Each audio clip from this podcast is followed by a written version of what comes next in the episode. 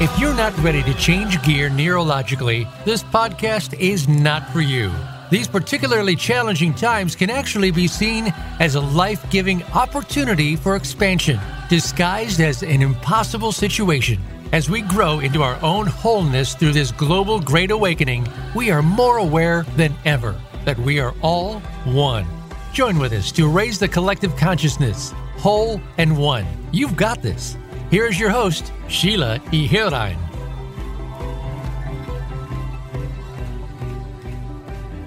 Dr. Demartini, you are so welcome to the show. It's an honor and a pleasure to finally chat with you. Thank you so much for joining me. Well, thank you for having me. Appreciate it. Thank you.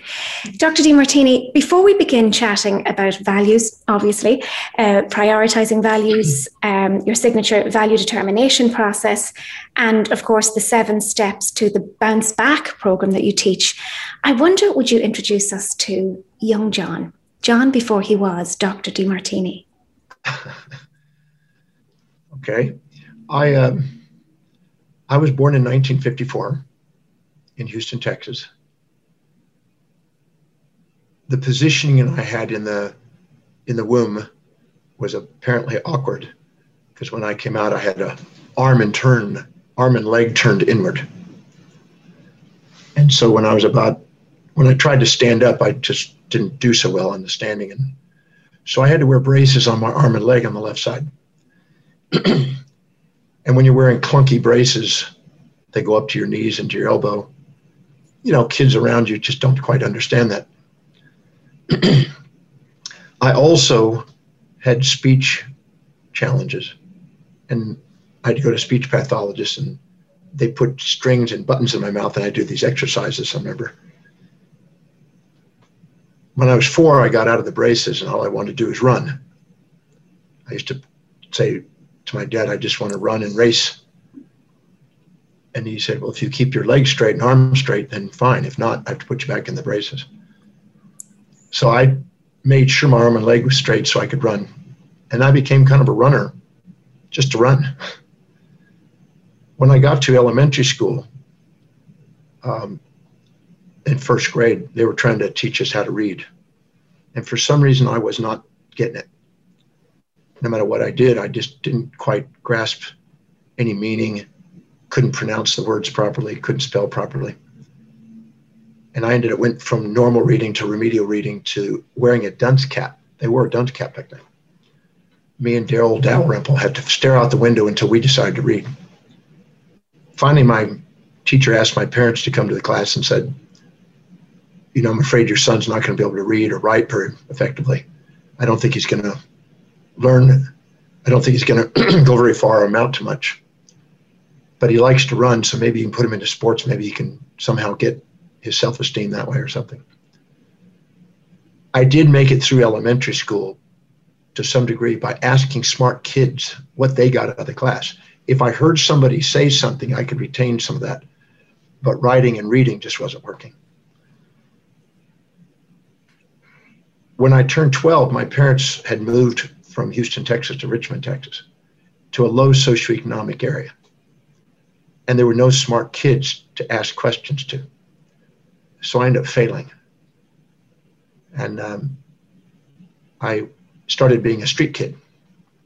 So I left home at 13 and lived in a bowling alley. There was a 24 hour bowling alley. I lived in a, uh, a diner, lived in a park, lived in cars, friends' houses, things like that. At 14, I hitchhiked out to California because there was one thing that I was able to do, and that was stand up on a surfboard.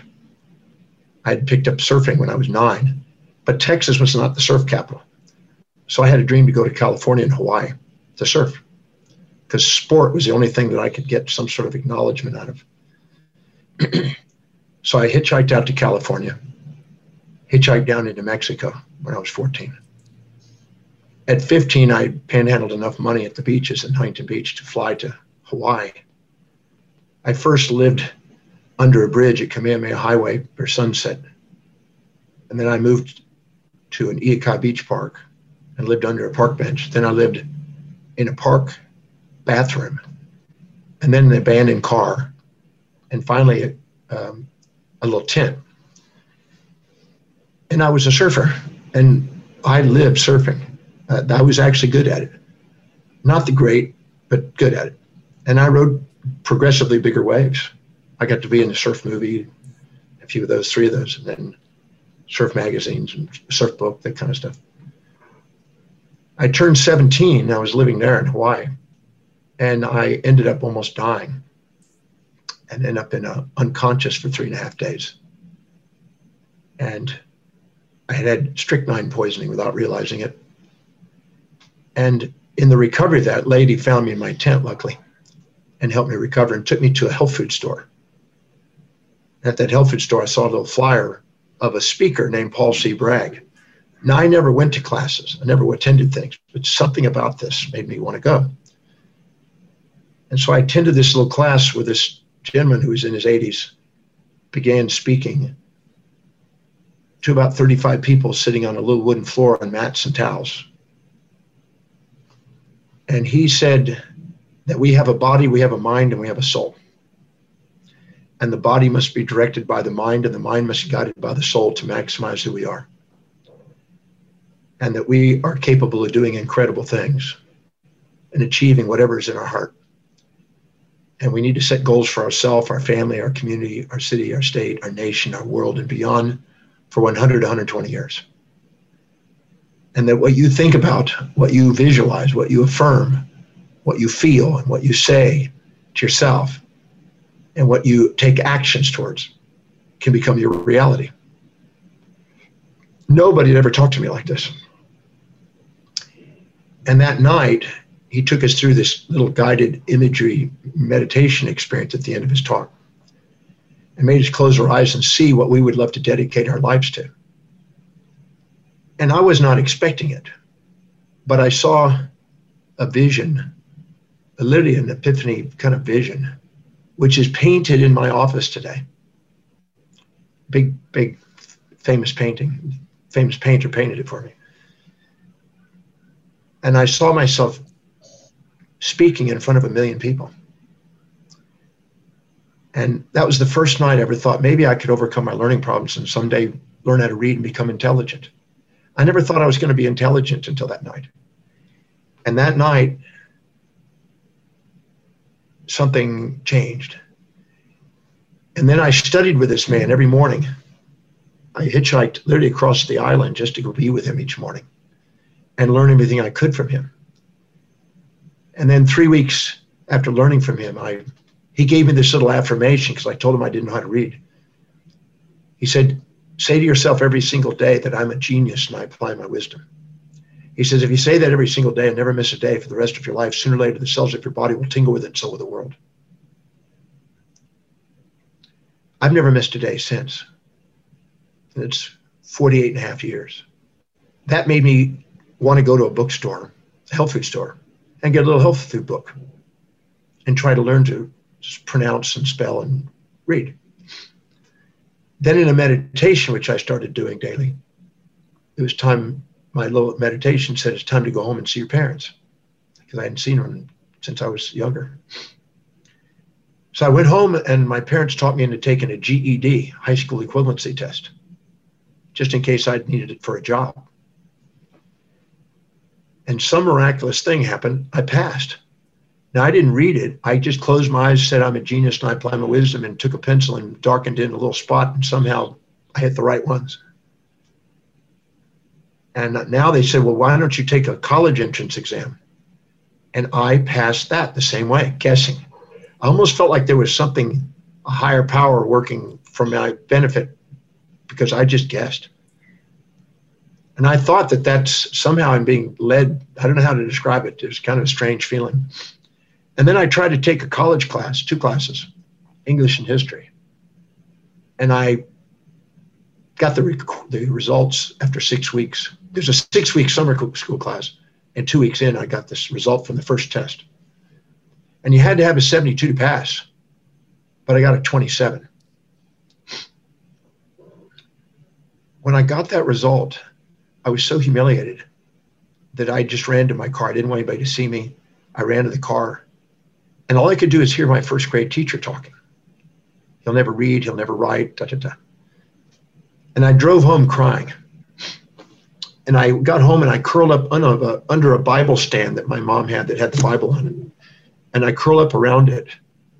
And I really had a low moment, trying to think, well, I thought I was going to go now try to be learn and teach, but maybe I better go back to surfing.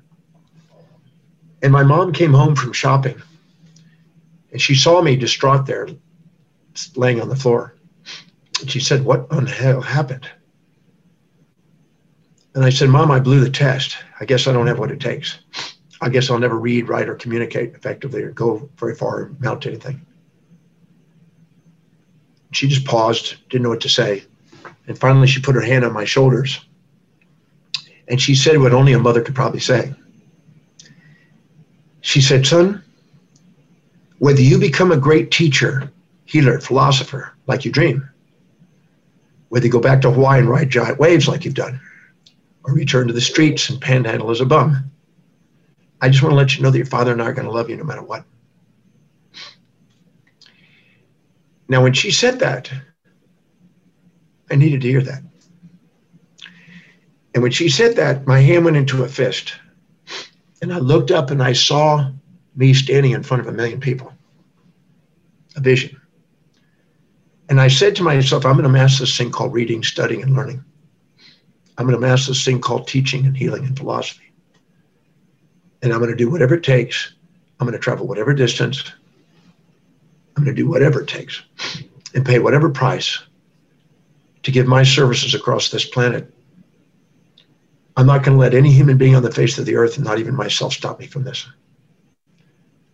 I got up and I hugged my mom. I went into my room. I got a Funk and Wagnalls dictionary out, and I made a commitment to reading, studying, memorizing, and using in a sentence 30 new words a day. And my mom would make sure before I go to bed that I had completed that. So I had to pronounce the word, spell the word, use it in a sentence, explain its meaning, and we worked together 30 words a day. Well, you do that every day, your vocabulary starts to kick into gear. And I basically spent the day in a dictionary or an encyclopedia trying to grow my vocabulary so I could see a word, understand it, and try to get some meaning out of it. And I started passing. And really, in a very short period of time, because you start adding up words month by month, your vocabulary gets pretty good. And I just wanted to catch up with everybody else. So I started to not only pass, but I started to start to excel. I was more determined than any of the other students. They were trying to take it for granted, go to college, party a little bit. I just wanted to learn. So I spent 18 to 20 hours a day reading. When I turned almost 19, before my 19th birthday, I was born on Thanksgiving Day, so it was a month before Christmas about three weeks before my birthday, my mom said, What do you want for your birthday for Christmas? And I said, Mom, I want the greatest writings and teachings on the face of the earth by the greatest minds who ever lived. She said, You sure you don't want a t shirt? I said, No, Mom, I just want the greatest things I could fill my mind with. Well, she had a, a, a brother, Uncle Ralph, and he was a professor at MIT at one time, and he was a physicist and chemist. And he had access to some sort of library, and he sent two giant six by six by six foot wooden crates to our house, filled with thousands of books. And they were put on a flatbed truck on onto the ground. And um, I went out with a crowbar and opened it all up and filled my room with books. There was just a little yoga mat in the center and books everywhere and I just started reading and devouring books all day. And I would go to class, I'd read on the way to class, driving, I'd read on the way back, and I started excelling. By the time I I started having students asking me questions, and I started tutoring, I started speaking. By the time I went to the University of Houston, about the third year now, I used to gather 100, 150, sometimes 400 people a day under the trees and did presentations on whatever was inspiring to me and whatever questions I had. And so my teaching career started to grow. When I went on to professional school, I started teaching classes every night. I would speed read in the morning because I developed faster and faster reading by then. I'd speed read and then I would teach each night. And then I teach around the, the area, of the neighborhood. Then when I graduated and I started my practice, I started doing television shows and radio shows and teaching every night, literally six, seven nights a week. And then I started getting asked to speak at, at conferences. And then those went from conferences local to conferences national to then international conferences. I just never gave up on the dream. And now I've had the opportunity to speak in 154 countries and speak on average 300 to 350 presentations a year for many, many, many years. So here I am 48 years later, um, told I would never read. Now I've read over 30,500 books. They said I'd never write. I've written over 100 books. Uh, they said I've never mount a thing. I'm very fortunate, wealthy. Never go very far. I've traveled over 20 million miles and um, never be able to communicate. We've reached billions of people now with television, radio, newspapers, podcasts, 54 movies. So when somebody has somebody tell them that they can't do something, that doesn't mean anything. It may be that what they say you can't do may be the thing you end up doing. So in my case, I'm very grateful for the journey. There's nothing I would, there's nothing to regret. Everything was exactly what I needed to do what I do today. And I'm very grateful for the challenges because if I hadn't had the challenges, I wouldn't have been driven. So that, you know, if there's anybody out there that thinks that there's been challenges in their life, ask how specifically is it on the way, not in the way. Because anything you can't say thank you for is baggage. Anything you can say thank you for is fuel. And there's no reason not to. We have control over our perception, decisions, and actions. If we take our perceptions and ask how specifically are we, what's the upside, the benefits of the things we think are challenges? We become fully conscious. And we then use it things as, as a as a driver to do something amazing and contribute to the planet. So that's my story. And, oh my uh, goodness. I love it. I love what Dr. Demartini, I love it too. Thank you so much for sharing. That is so emancipating for so many others. Um, just to know that there were so many apparent obstacles, but you didn't see them as obstacles. You allowed them to, they were like stepping stones towards where you were going, and, and you hopped light of foot from stone to stone to become this wonderful worldwide global concept brand change maker. Thank you so much for sharing that story.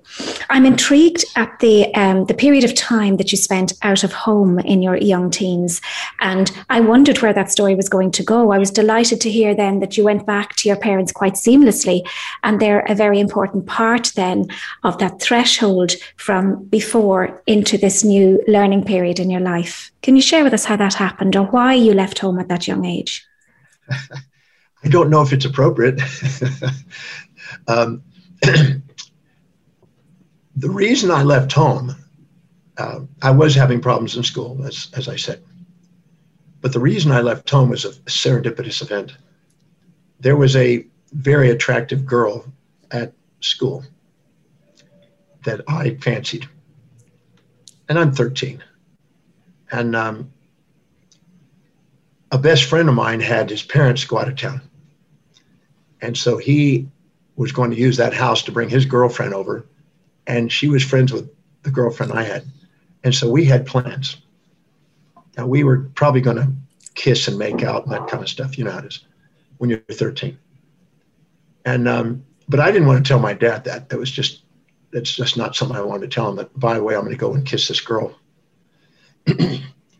so I told him that I need to get cleaned up. We were playing pool in a barn at my parents' house. They had a barn with a pool table. And we were playing pool, and I said, Well, I need to go in and get cleaned up, and I'm going into town. And he says, Well, no, you've been in town plenty of this week. You need to stay home tonight. I said, Well, no, I've, I've got plans. I'm, you know, I'm going into town. I didn't want to tell him what. I just said, I've got plans. Well, no, you need to stay home. And we had a bit of a, it was not big. It's just a difference of opinion.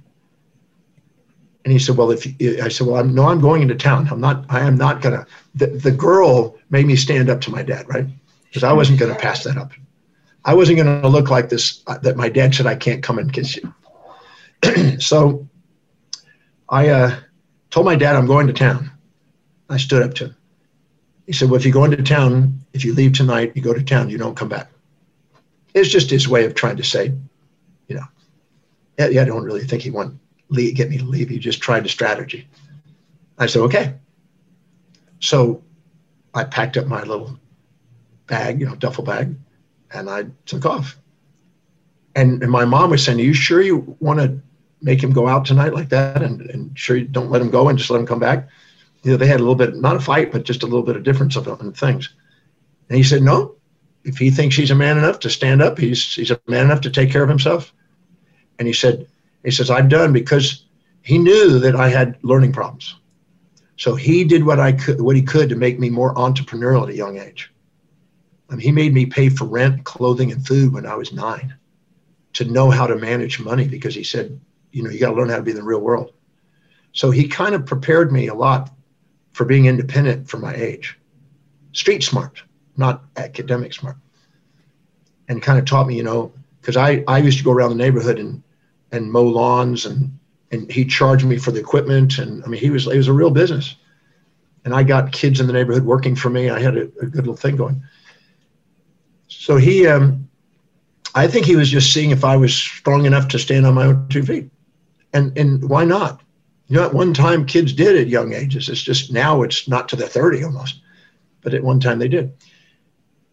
So I went out and I decided I was not going to come back and I tried to figure out how to, how to do that. And I remember sleeping sometimes with my head on a, on a table in a diner that was all 24 hour diner or I went to this all night bowling alley that was a, you could have a place in the back that was quiet. You could, they wouldn't, they wouldn't kick you out of this place.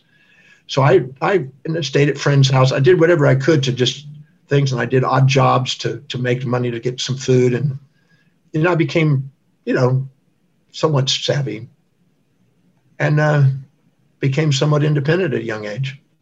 It wasn't because of any anger to my parents or that we didn't hate each other. It was just one of those little fluky things, but I didn't want to pass up that night. That's it. So that's how I left home. But then I stayed out because I took him for what his word was. He, he, and there was a part of him I think that was, you know, honored it. He didn't. He didn't uh, rescue me. We didn't have cell phones in those days.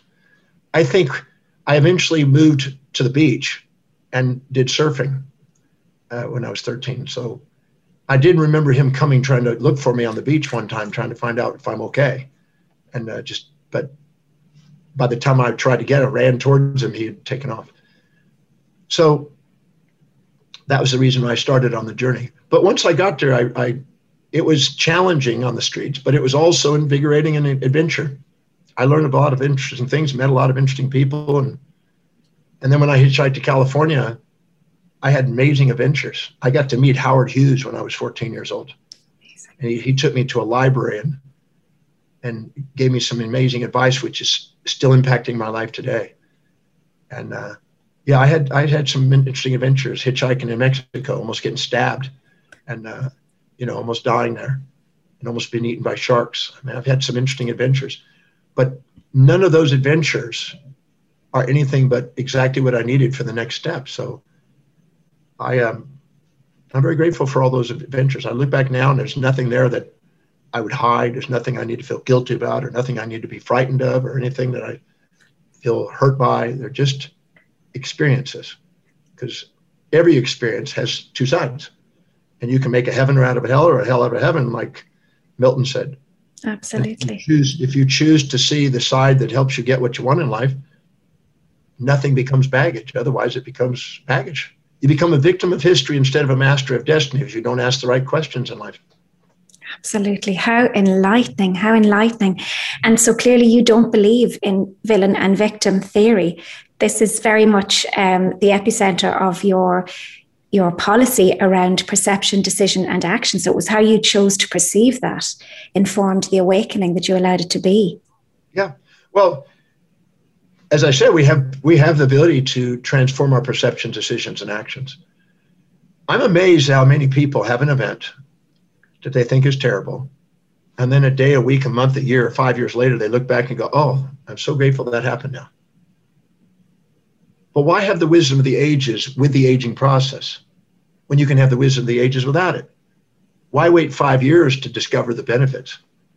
Why not just look? And if you look, they're always there. It's just, you're just choosing not to look. The wounds, when we perceive a highly polarized, you know, event that we think is terrible, that's because of a subjective bias. That's not because what's objectively there. It's just we're choosing to see the downsides, not the upsides, the negatives, not the positives. And also on the other side of the equation, if we get enamored and infatuated and fantasizing about something, you know, we might meet somebody like that girl that night. I, I was, I obviously was willing to endure, you know, being kicked out of the house to meet her because I had a fantasy about her. Now she didn't turn out to be what I thought. That was a fantasy. And the fantasies and the nightmares are subjective biases of incomplete awareness. When you infatuate things, you're conscious the upsides, unconscious the downsides. When you're resentful of things, you're conscious the downsides, unconscious the upsides. But when you become fully conscious, you see both sides. And you don't get swayed by your amygdala with impulses or instincts seeking and avoiding and distracting you from being present and poised and purposeful. So I'm a full believer that whatever we see, if we see something we're infatuated with, what are the downsides?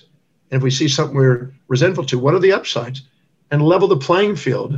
Because when we see both sides, we're mindful and we're centered and we're poised and we have self governance. And then we act wisely instead of react foolishly from an external source of perception that's not even real. It's only a, a subjective bias. So I'm a firm believer in asking quality questions that equilibrate the mind and liberate the mind from the emotional bondage of these subjective biases. So if we take the time and ask, so what are the upsides? I had a a lady that uh, her mother left her when she was young, and she was around nine. And the aunt, the sister, the grandmother, and their cahoots with the teacher kind of helped raise this girl. And the stepfather was gone, the mother was gone. So an uncle came in, a grandfather came in, and again, a male uh, teacher. So she had a surrogate form of family, but because she was infatuated with a fantasy about how her mother was supposed to be, she was not looking at the gifts she was given by these new people. And all I asked her, I said, What did you think you missed? Well, I missed an affectionate mother. She wasn't there. I said, and so what did you think you missed? And who provided it? And then we found out who provided it because it wasn't missing, it was just provided by the people. What was the benefit of them providing it? And all of a sudden she got tears in her eyes. She goes, They were stable. And she says, My mother had bipolar condition. And then all of a sudden she had this realization. Are you sure your mother didn't love you enough to make sure you were taken care of because she couldn't? And the woman just started bawling. And she goes, You have been assuming and running a story that your mother abandoned you. You sure she didn't just love you because she felt unstable and she felt that you deserved a better life than what she could provide? Mothers don't do something unless they perceive there's going to be more advantage and disadvantage. And all of a sudden she stopped and then she said, Wow, that's exactly what my aunt told me. She said, My aunt said, the hardest thing that my mother ever did was to have to walk away from her daughter because she did not want to raise her with such instability and craziness. She wanted to have a better life, and the family agreed to do that. Prior to that, she felt self esteem down. She felt she was worthless. She would select men that would treat her that way. You know, she just didn't drive herself and ambitious, not worthy, all that, all of that perception. The moment she had that tear of gratitude and realized that and realized that she was special and their mother wanted to make sure she could do something more with her life, she felt she wanted to honor her mother and her life changed. And all of a sudden she started studying and she started writing and she started engaging and helping people. And she realized that that was a gift.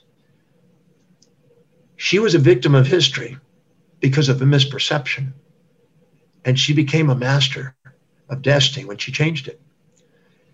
I love helping people see that other side because their lives mm-hmm. change.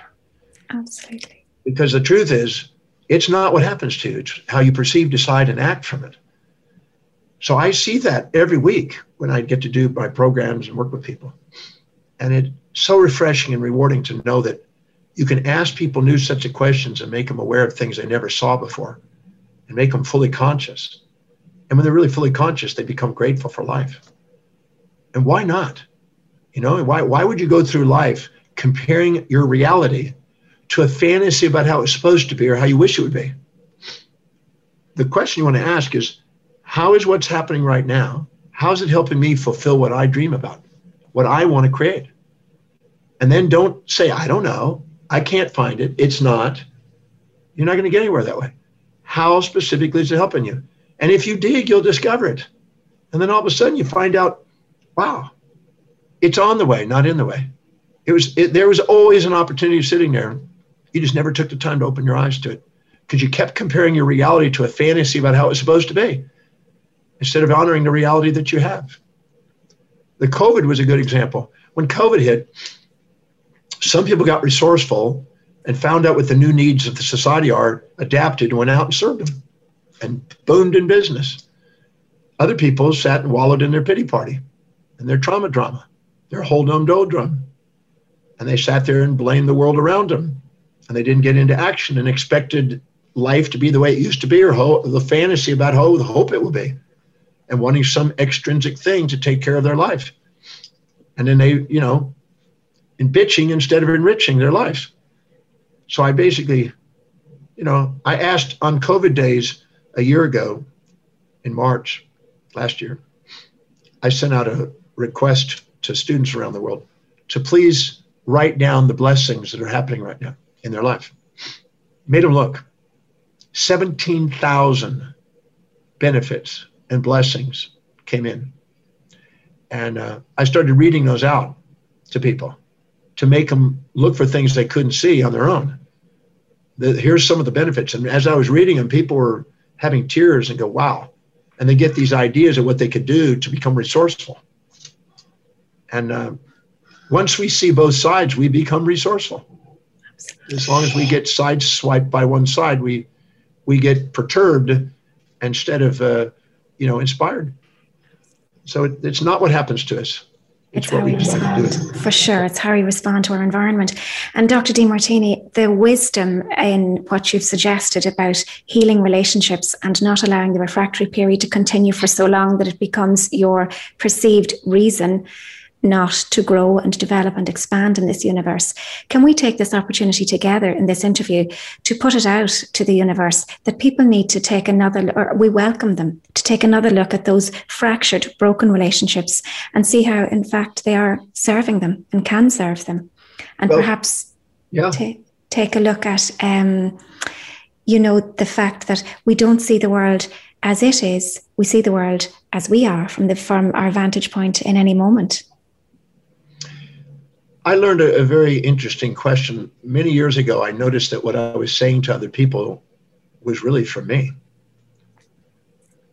Noam Chomsky said that uh, language was not just for other people communicating, it was also to listen to what you said because part of it was for you. The finger pointing out is three fingers back, kind of thing. So I decided that uh, instead of waiting for people to push my button, because I discovered that every button that people pushed positively or negatively, were disowned parts of myself. Things I were too too humble or too proud to admit that I had. And I always say at the level of the essence of the soul, nothing's missing in us. The soul being the state of unconditional love, our real, authentic, heartfelt state. And uh, but at the level of the existence of the senses, things appear to be missing in us.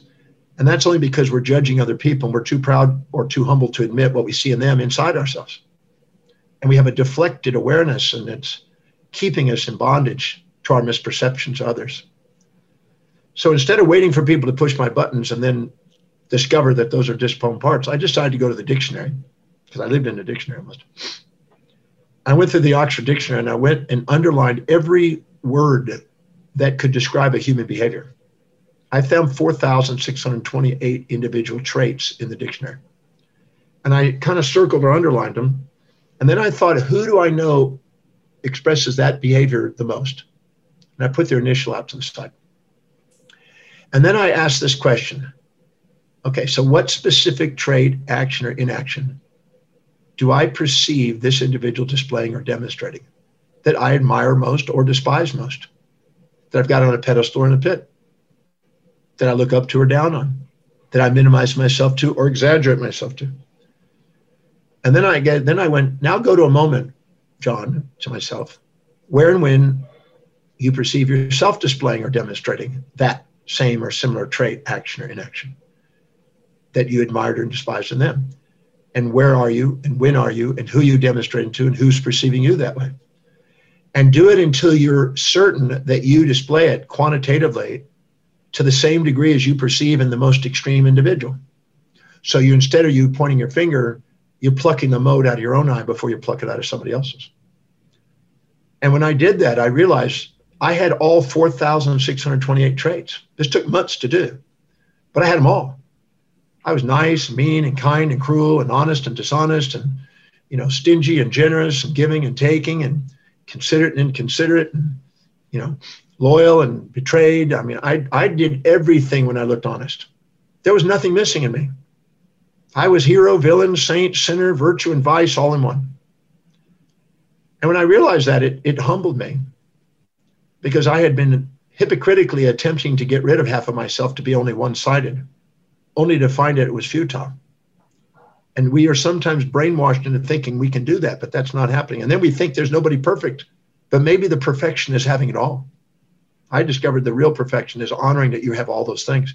We all want to be loved for who we are, and who we are is all those things. You know, we're not one sided people because we have values, and when people support our values, we're pussycats. When people challenge our values, we're tigers. That's life. We can be kind and cruel.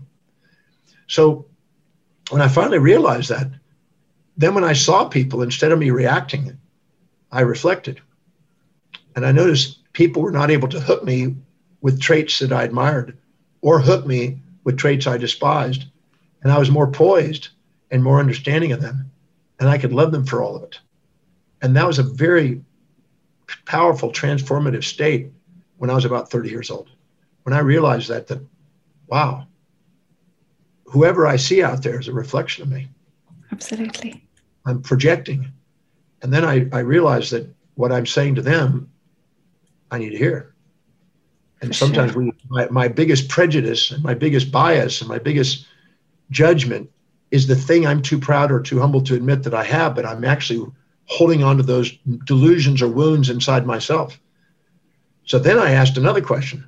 Okay, John, go to a moment where and when you actually perceive these individuals displaying or demonstrating these specific traits, actions, and actions you admire and despise most. Go to the moment. Go into the moment of perception, because in the moment of perception is where we split our conscious and unconsciousness. And that's where we actually start to dissociate from reality. And I went in that moment and I said, now in that moment, that thing you admire, what are the downsides to it? And the thing you despise, what are the upsides to it? And I held myself accountable to balance the equation like a scale. And I discovered that all traits, all traits, have advantages and disadvantages. If we did not have advantages to traits that were supposedly negative traits, they would have gone extinct. There's no way it would be here on the planet. Anything that's not efficient, according to Maupertuis's mathematics of least action, goes extinct. So it must serve a purpose. My job is to be more aware, not narrow my mind, but become more aware and discover the magnificence of why that trait's necessary. And when I actually dug deeper and found out the benefits to me of the things I thought were terrible and the drawbacks I think are terrific and saw both sides, I was able to love people. Amazing. The push and the pull there's a push and a pull with absolutely everything. So even within that, then, Dr. Demartini, we're conscious of the fact that self-doubt is, as you say, feedback. It's um, it's the two-sidedness again, isn't it? Well, I think that our physiology, every time we are perceiving things that we look up to with an impulse toward, or look down on with an instinct away, a prey predator response from our amygdala, we create autonomic uh, parasympathetic sympathetic responses. And those transmitters of those autonomics create epigenetic changes that affect the gene expression that then create symptoms in our body to let us know that we have an imbalanced perspective on life. Now, we're so used to getting rid of a symptom and take a pill to get rid of a symptom instead of understand what the symptom represents and use it as an educational feedback to guide our awareness back into balance and see wholeness. So I believe that our physiology is offering us feedback. Our intuition is attempting to make us conscious of the unconscious parts to bring it back into balance. And if we don't listen to our physiology, we don't listen to our psychology, our friends come in and do it. Because when we get cocky and self-righteous and and put ourselves up and puff ourselves up, they criticize us and bring us down. And we get down, they lift us up. So nature is trying to homeostate, bring us back into equilibrium so we can be authentic. When we're puffed up, we're not authentic. When we're put down, we're not authentic. But we're centered, we're authentic with our hearts open. So I think that the world around us is trying to get us into being authentic. Our physiology, psychology, sociology. And I believe even the events in our life, the tragic and comical events, are actually the magnificent universe way to try to get you back into authenticity. And I really believe that everything that's going on in life is attempting to get us into authenticity, but we haven't been awakened to how it's revealing it. And that's why it's all on the way, no matter what it is, not in the way. For sure. Because uh, when you actually see life that way, you feel grateful for life. And when you do, gratitude is the key that opens up the gateway of the heart, and love comes out. And love window washes the mind and brings inspiration to the mind and enthusiasm to the body and certainty and presence and all the transcendental feelings that allow you to magnetize people, places, things, ideas, and events in your life. So your innermost dominant thought becomes reality. So we're creators, in a sense, co-creators of the, our world nothing quite like co-creating with the universe. And so, Dr. Demartini, as you suggest, genes are going on and off like Christmas tree lights in our head all the time. And it's how and it's our environment that calls on the gene. So in light of what you were saying about epigenetics, what's your position on chronic ailment and our mindset and what effect can our changing our mindset have on our physical wellness? Well, I could go for a couple of weeks on that one. I'm going to make a statement that's not probably going to be appreciated immediately. I wish I had the time to develop it. But I believe that many of the symptoms we have, physiological, psychological symptoms, are conscious or unconscious strategies. So I had a lady that was in Dublin at the Merrion Hotel, a block away from um, that statue uh, of the guy, what's the, the writer? Um, I'm trying to think. I'll blank out his name, but there's a statue park right next to it. And um, she has claimed that she's lived in pain her whole life. She was 57 years old. She's lived in pain her whole life. And no matter what she's done, she's not been able to get rid of this pain. And um, so she comes into the lobby of the hotel, and I sit there, and it's a little bit noisy with people running around, but that was the only place we could do. And I asked her a simple question that nobody's asked her this question in all her life. So, what's the benefit of the pain? And she looked at me, Well, there's no benefit to the pain. I said, Well, throughout the ages, some of the greatest minds explain, like Anaxagoras, that pain and pleasure are inseparable and they're simply perceptions that we have governance over. And she said, Well, there's no benefit there. How, how, why would you ask me that? I said, Just what's the benefit? I can't see it. Uh, uh, uh. You didn't look. If you told me you can't see it in one second after me asking it, you're not really trying to look. Look. What's been the benefit of the pain that you have? Because if you see the benefits of it, your cortex can overrule the thalamus, which is the gate center for the pain. So just what's the benefit? I have no idea. Look again. Okay. I have learned a lot about physiology, the body, met some amazing people trying to find solution for my pain. Okay, great. Like who? Who did you meet? Well, I'm meeting you for one. I said, okay, keep going. And then all of a sudden she goes, oh,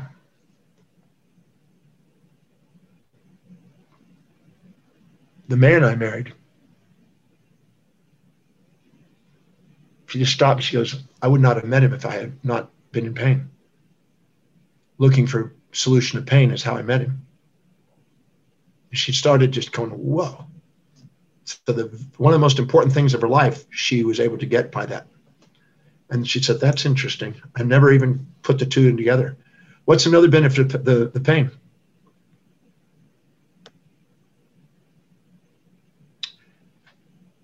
It made me select the career that allowed me to have flexibility. So if I needed to go home, I could and to work from home at times. And is it something you actually did enjoy doing? She goes, Yeah. And would you have had the courage to ask for that type of flexibility if it hadn't been for the pain? She goes, Probably not. What's another benefit of the pain? And all of a sudden, she just broke down and she said, Whoa. When I was a child, my sister was gorgeous, was highly intelligent, was very much in sports. And my parents constantly acknowledged her for excelling. And I was like the antiparticle. You know how families have, they have these antiparticles, different value systems. And the only way I could compete with her is to get hurt or be in pain. And that was my way of getting attention from my parents. And she looked at me and she says, Is it even remotely possible that I've done that throughout my life? I said, You tell me. And she started trembling in her mouth. And she faced the truth about her unconscious motives. I said, You found a strategy at a very young age that got you some of the things you wanted. And she looked at that and she goes, Wow. I said, What's another benefit of the pain? Exactly that. I got people to do things for me that I didn't want to do. I met people that way. Wow, I got involved in a social group because of it. And we listed, it started when she hit this threshold where the benefits started percolating to the top and she started getting these unconscious motives conscious, they started coming up without me having to ask hardly. And she hit about 37 benefits in that time we sat. And she just kept getting tears in her eyes. And I said, just out of curiosity, right this minute, now that you're gaining this insight and realizing this was unconscious motives to some degree, because there's a thing called glial pain. There's neurological pain, which when they have inflammation and ischemia and problems with the cells, it stimulates nociceptions and causes pain. They're real pain. You also have glial pain, chronic pain, that has no inflammation anywhere. And that's what they call intentional pain. There's a motive. And this is an intentional pain. There's no injury. So when she got that, and we hit the 37 things, and she got tears, I asked her a simple question. By the way, what's the threshold of the pain right now? How what's the what's the pain that you're feeling right this minute? And she goes, I'm not even noticing it. I think the tears I've had, the, the steam has somehow been released.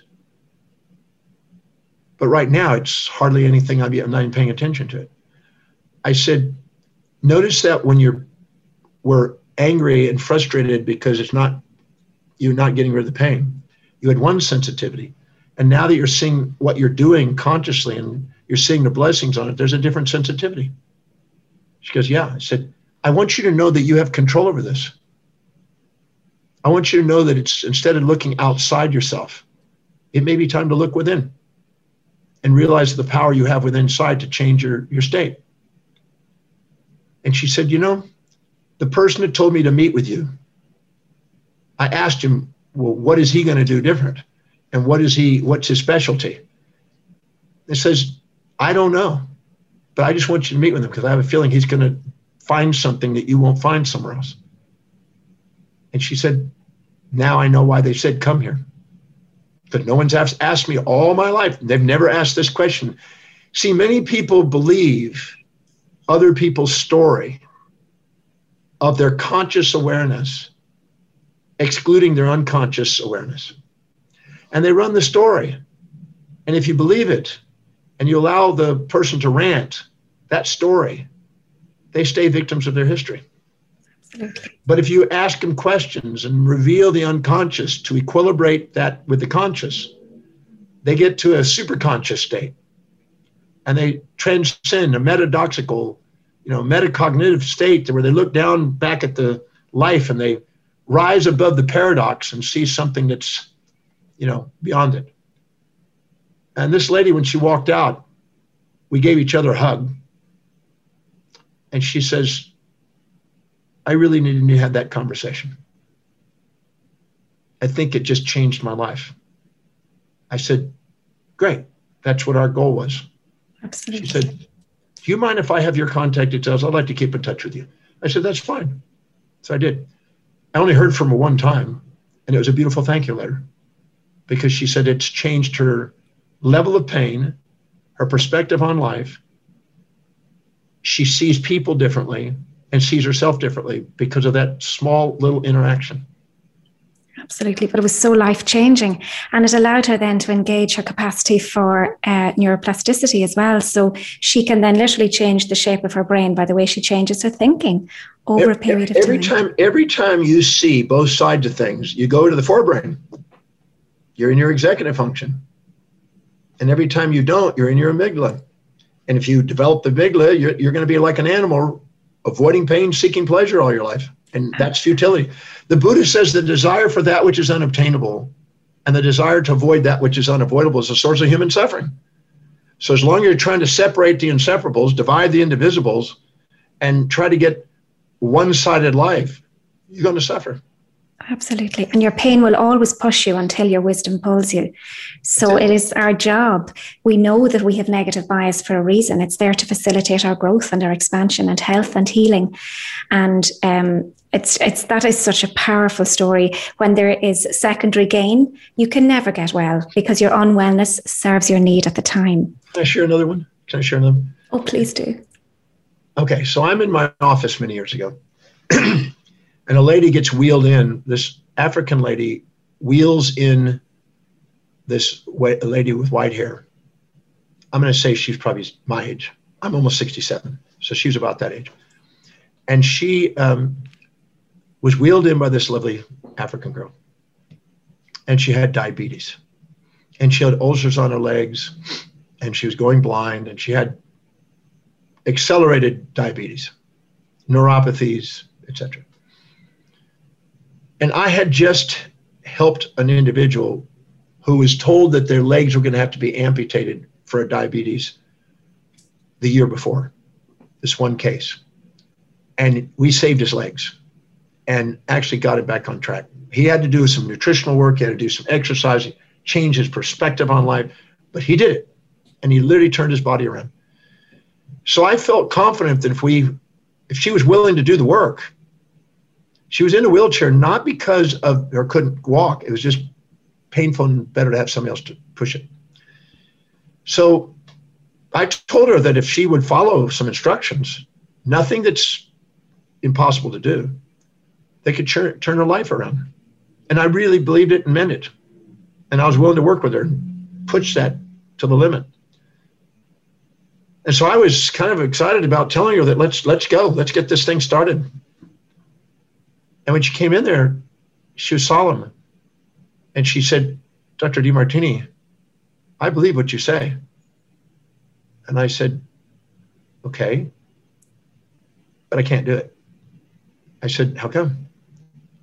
And this is what she said. She see, you see that lady, lovely lady out there in the reception area? She's been with me for eight years. She's my closest confidant. She knows everything about me. If I don't need her, I lose the most dearest friend of my life. I didn't come here to get well. I came here to continue to get coverage.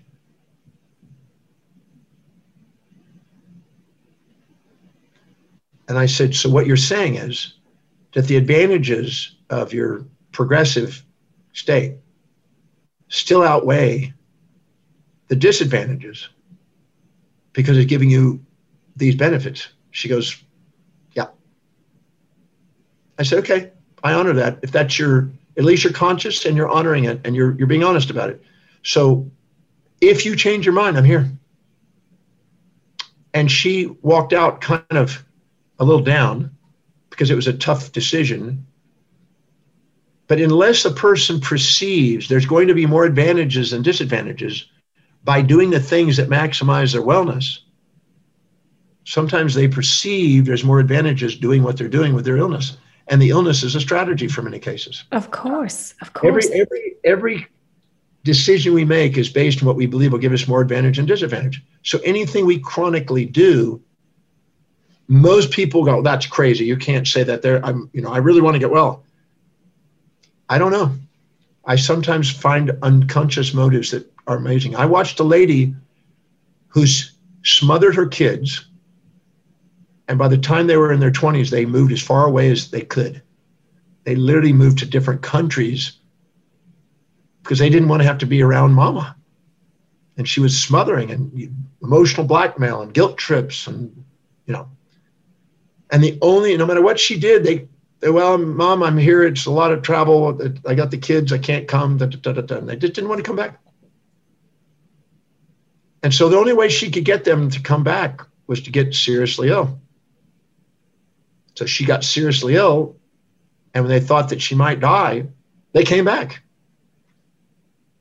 And so when they did, that's when I got an intervention. I got to be in on it. And we found out that that was the only thing. She admitted it. That's the only thing that got her kids back. It was the only strategy she could get to get the kids back. I watched a lady diagnosed with schizophrenic as a strategy to convince a father who is demanding that she become a medical doctor because four generations of medical doctors in the family, and she didn't want to be a medical doctor. So she got a medical condition diagnosed to give her a way out. And we uncovered that in an intervention and re- saw that she used it as a strategy to do it. And I have seen that in so many cases. It's it deserves to be published because it's just there. Absolutely.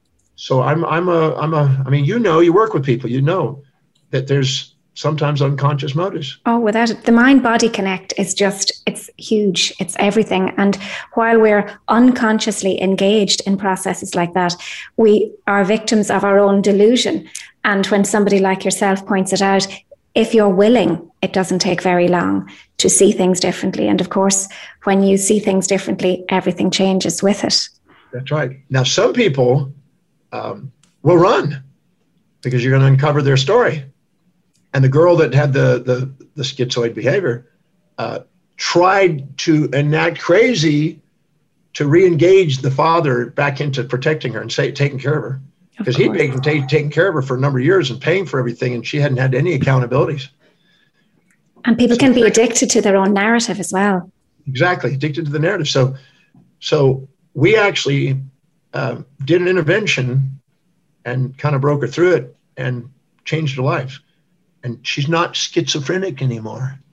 Dr. Demartini, you are absolutely amazing and your teachings are phenomenal. And I am so sad to say that we're fast approaching the end of the show. I honestly, t- Tempus Fugit, I do not know where that time has gone. Uh, before we come to a close, can I ask you to give me just a few words on what you think whole and one means to you. That's the title of this series of podcasts. These radio shows are all intended to help people to manage their self talk, build a healthy relationship with anxiety, and tell themselves that different story, change their narrative. So it's all about finding our own wholeness and connecting to the universal one. I wonder what does whole and one mean to you? Well, you'd said it. When we're infatuated with somebody and we minimize ourselves, that's not us. When we resent somebody and exaggerate ourselves, that's not us. We're too humble or too proud to admit what we see in them is inside us. And we have, you might say, a deflective awareness, disowned parts. When we look across and whatever we see, we look within and find it and have reflective awareness instead of deflective awareness. And we realize there's nothing to change in them relative to us or us relative to them. And there's just grace, just appreciation, love for them. We are now authentic. We're not in a superiority complex or an inferiority complex. We're in the state of maximum simplicity and oneness. And when we do, because we're in reflective awareness, whatever we judge around us is deflected, but anything we love around us is the oneness. And so we want to be loved for who we are, but we aren't who we are when we judge. We're only who we are when we love. Empedocles, the ancient Greek philosopher, sixth century, said that there's lo- love and strife. And love is when we see the order of the universe and we're grateful. Strife is when we judge the universe and thinking something needs to change. But there's a magnificence in the universe. And the second we recognize it and realize there's nothing to fix in ourselves or others, we're in a state of grace. And human will matches what the theologians call divine will. And I think that's the oneness, all one, not fractured, disintegrated. So every time we judge, we fractionate. And every time we love, we integrate. And that integration and oneness is where our power is. That's our authentic soul. Amazing. So I think, I think your your statement is right on the money. Thank you so much. Thank you on everybody's behalf, Dr. Demartini. It has been absolutely life changing, light bearing, and certainly for myself, um, I will be continuing to follow your values based program. I'll be continuing to reassess regularly as my world changes, as the conditions of my world change. I keep going back to the value determination process because I know as the conditions of my environment change, so might my perception change. And I encourage everybody to get over there, do your courses, um, do the bounce back program. It's absolutely phenomenal to realize that no matter what you go through in life, you can make it part of the betterment of you, the expansion of you, the awakening of you. So true. Thank you, you so very much. It has been my absolute pleasure and my honor. Please stay in touch.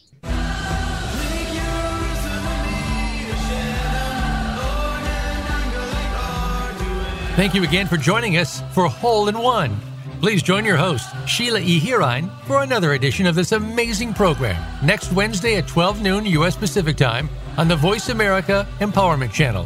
Until we meet again, remember no matter the question, love is the answer. You've got this.